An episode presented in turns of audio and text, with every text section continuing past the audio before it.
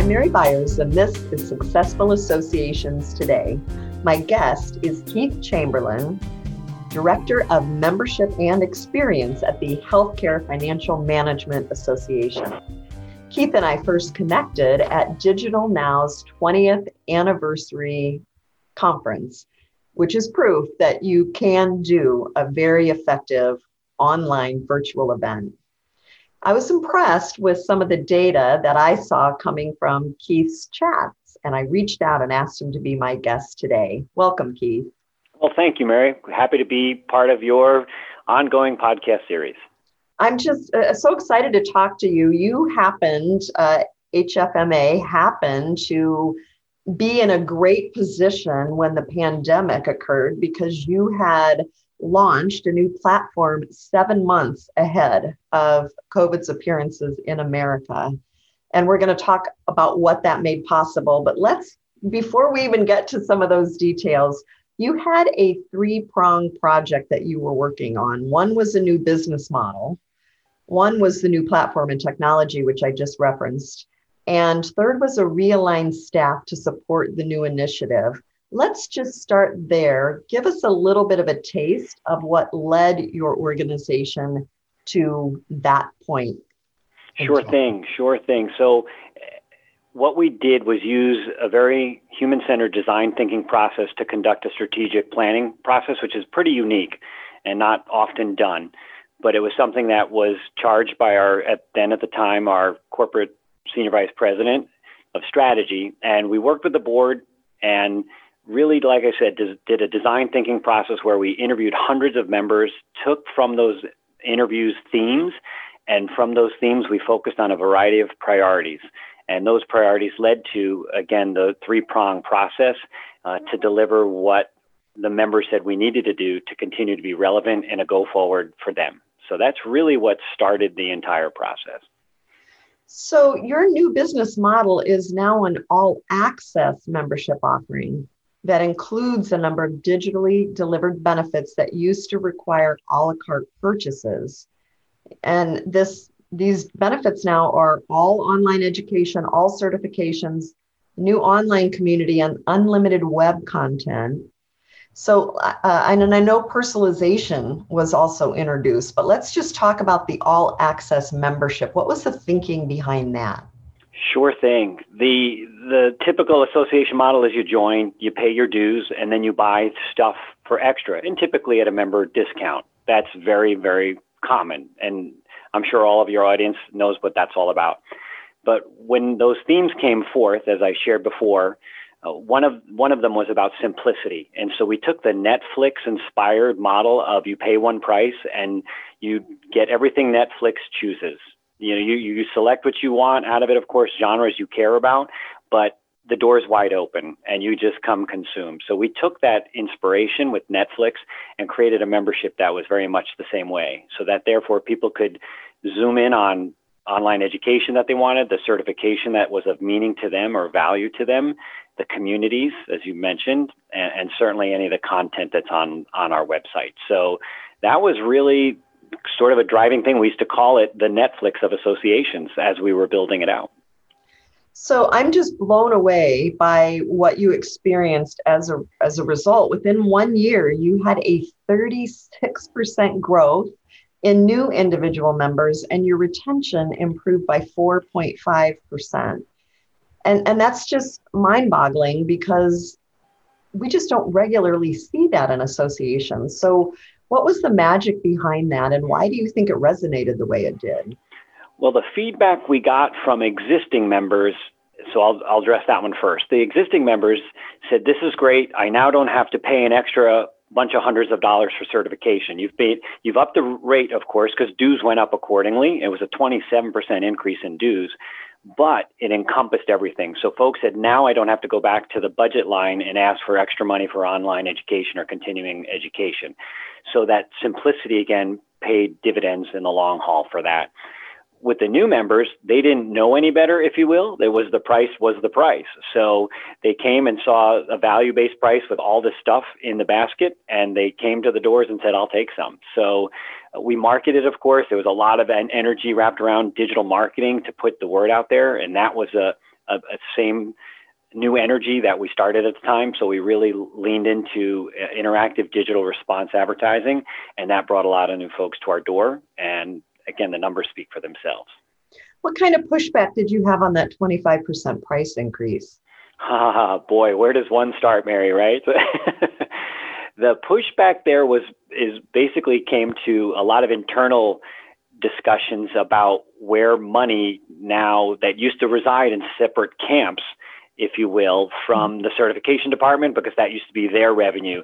And of course, there was the education department and that was their revenue. And so internally, it was really about understanding it's all going into one bucket and avoiding the silo thinking because it really was about the entire the entire spectrum of everything we offered as the association. And so that was a small little hurdle that we had to climb over, not too big.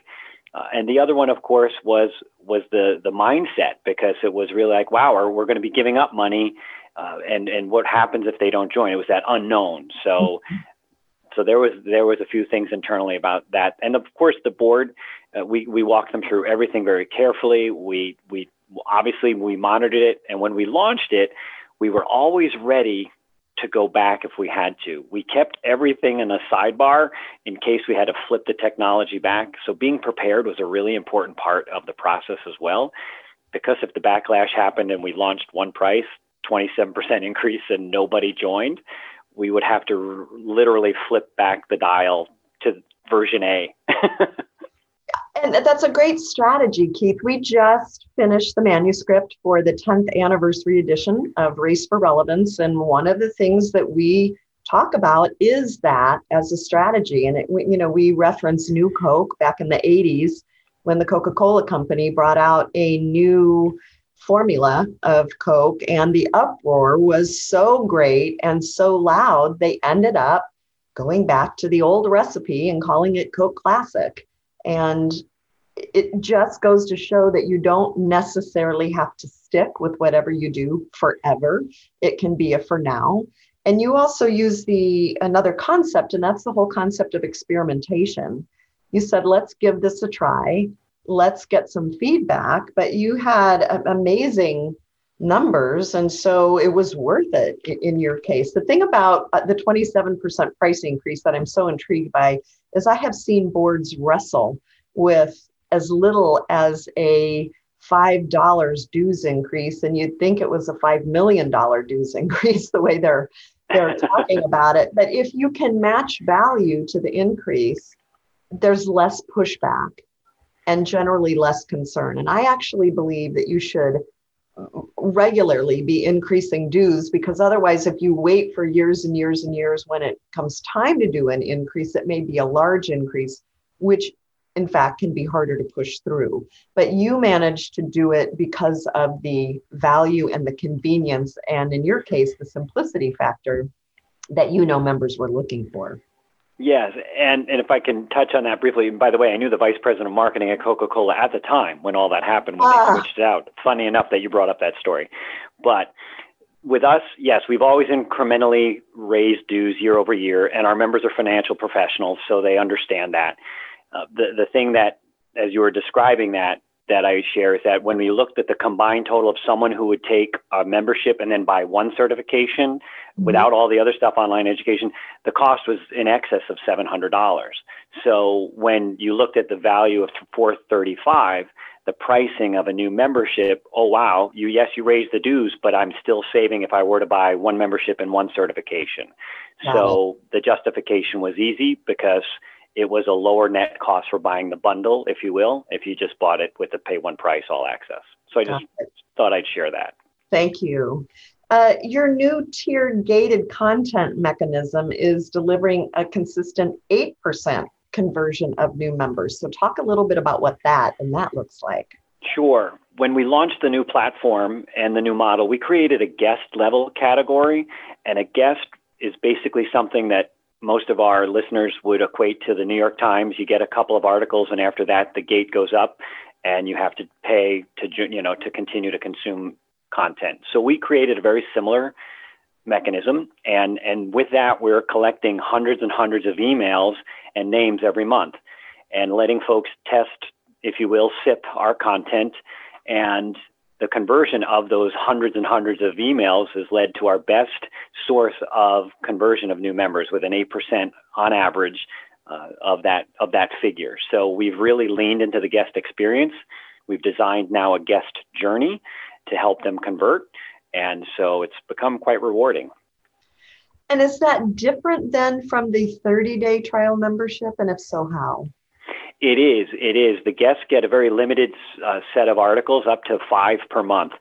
Our trial membership, which we rolled out, is actually a full blown 30 day free trial, 100% access to everything, excluding the print magazine, just due to timing. So that's the big difference. The, the 30 days is everything you want. All you can take our certifications, you can get unlimited content, and all of that to really test run your membership.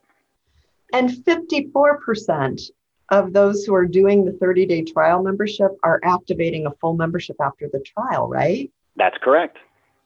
So these numbers are just mind boggling uh, to me. It, Keith, I'm, I'm so curious about your background. Do you come from an association background or do you come from outside the association arena? Uh, I'm what I call a hybrid professional. So I have been in and out of associations.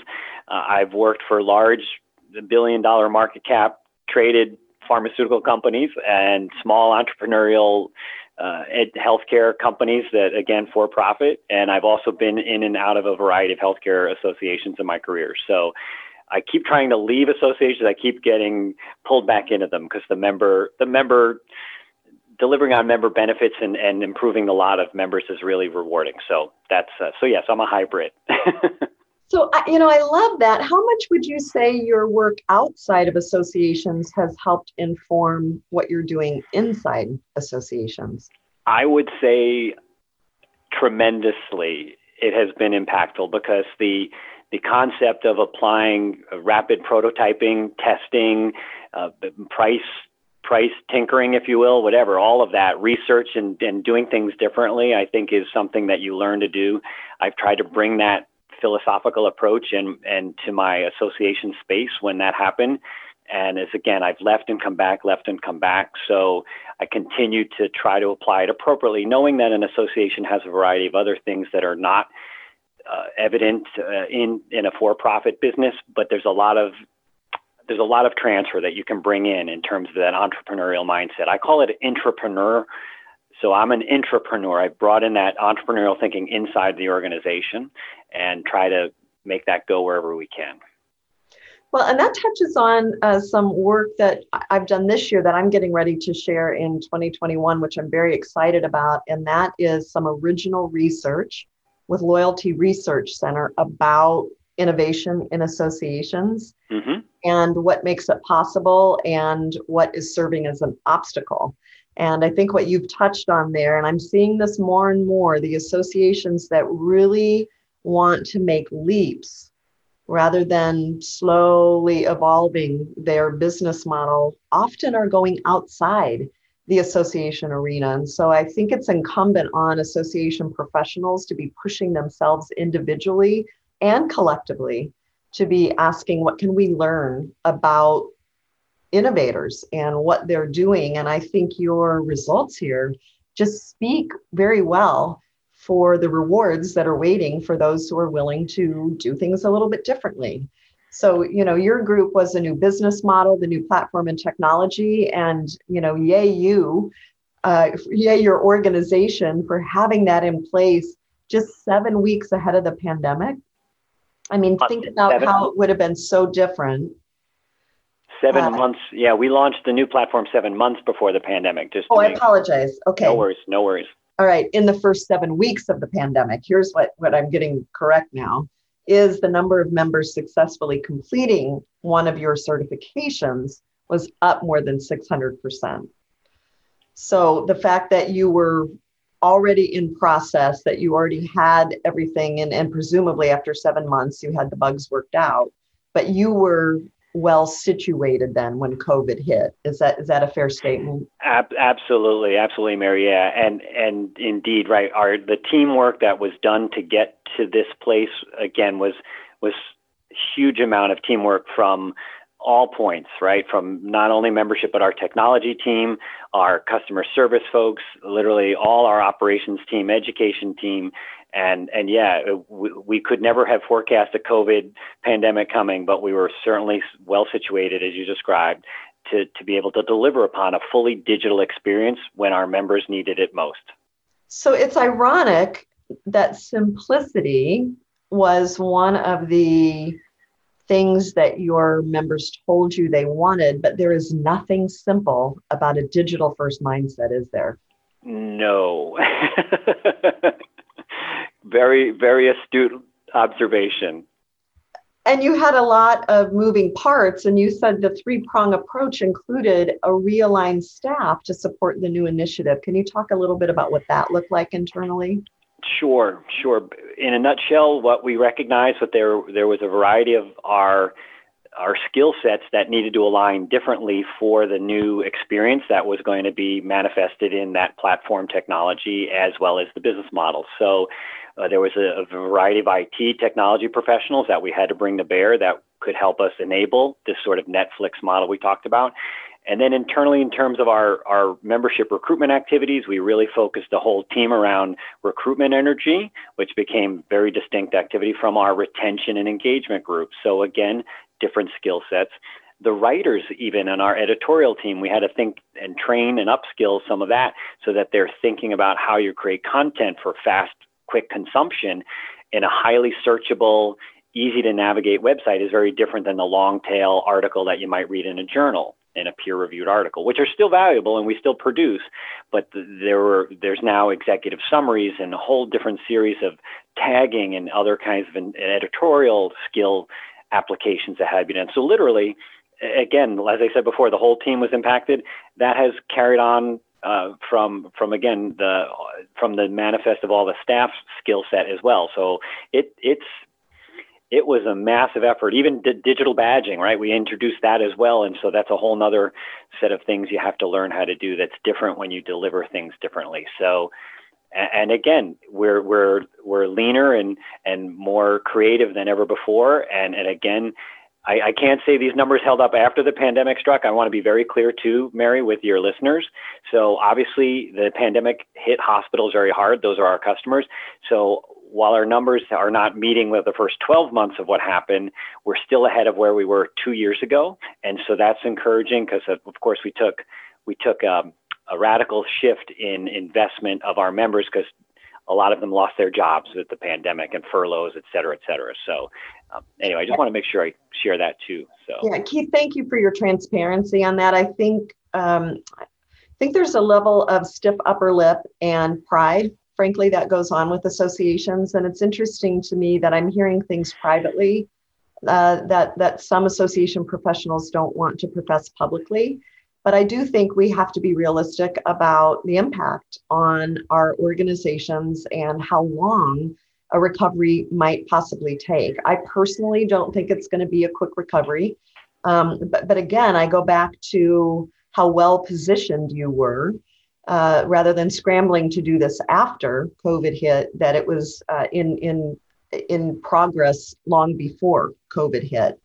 Um, I, I want to ask something about um, this this whole idea of friction free and an easy to use experience for your members. And can you uh, expound on friction free because I think associations are highly friction uh, oriented. and I don't think it's intentional. I think we're just not paying attention to it. But talk about what that looks like from your perspective.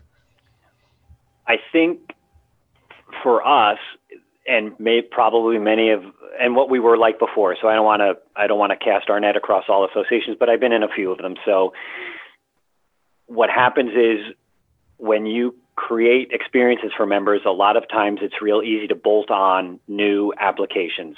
And when you bolt on those new applications, sometimes you're required to create a new login and a new password, even mm-hmm. though you're accessing it through the portal of the association. So it was really important for us to create a single sign on experience so that when you came into hfma.org, you can get to your member record and and not have to fuss with anything else except that one password, one login, and now you can from there, renew, pay your dues. You can uh, link across to the job board and search or post your resume without having to re-enter, re-key in things.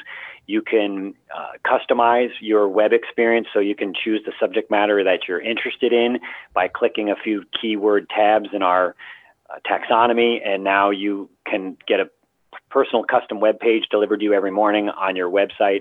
All of your magazine content, all of everything that was residing in different buckets, uh, registering for events, all of that one place. So for for again, I, I keep pointing back to Netflix, Mary. You log in the one time and you can kind of just get all of your business done from one space. So uh, we've eliminated so much of that separate sign-on, separate password, uh, the clunky nature of things from you know you're getting your CE records for your continuing education, uh, and really have streamlined that. So the simplicity, I keep going back to that, was such an important theme from our design thinking experience. Making it easy to find and conduct business was their, one of their most important things because they always said you have great content, you got to have so much great stuff we can't find it. So so that's really at the core of it.